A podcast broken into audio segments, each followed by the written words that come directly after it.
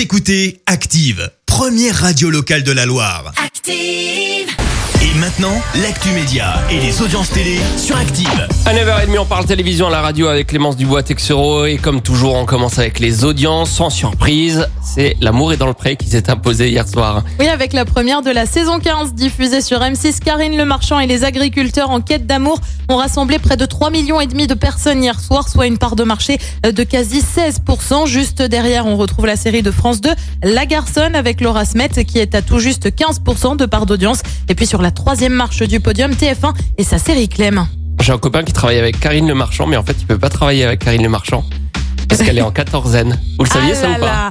Eh ben petit scoop. Info people Ouais, elle était en tournage avec le magicien Eric Antoine qui est positif au Covid-19 Ah bah voilà. et du Ah coup bah elle est cas contact. Ah bah et voilà, ça a tout foutu en l'air. On connaît le parrain de la prochaine édition du Téléthon. Ah bah oui, tu reconnais cette voix quand même. Ah bah les planètes. Moi j'ai- Ah bah j'écoute ça en boucle. Exactement, il le dit si bien les planètes. Euh, M.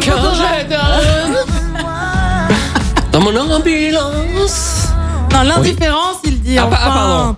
Donc M. Pokora succède au comédien Jean-Paul Rouve. Il devient donc le parrain du Téléthon pour cette édition 2020. Elle aura lieu les 4 et 5 décembre prochains sur France Télévisions. On le rappelle, le Téléthon récolte des fonds pour financer la recherche sur les maladies rares avec un numéro clé, le 3637. Et puis, l'information vient de nous parvenir ce matin.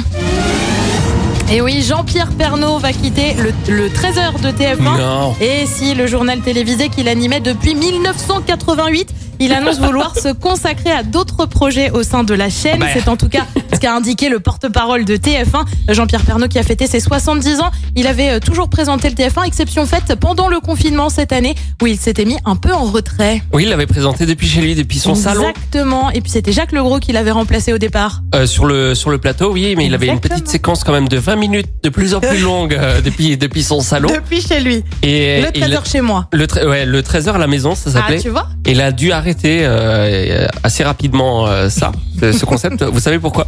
Allez, dis-nous. Ben, Parce que sa femme voulait récupérer le salon quand même. Ah bah oui. Parce que cinq caméras dans le salon tous les jours Ça fait trop, ça fait trop. avec Jean-Pierre au costume, c'est trop.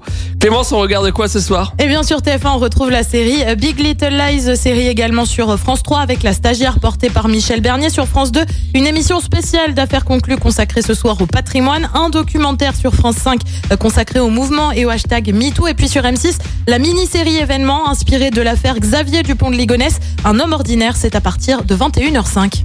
La suite des hits sur Active maintenant avec les Stéphanois. Bon air, voici Voyageur FM.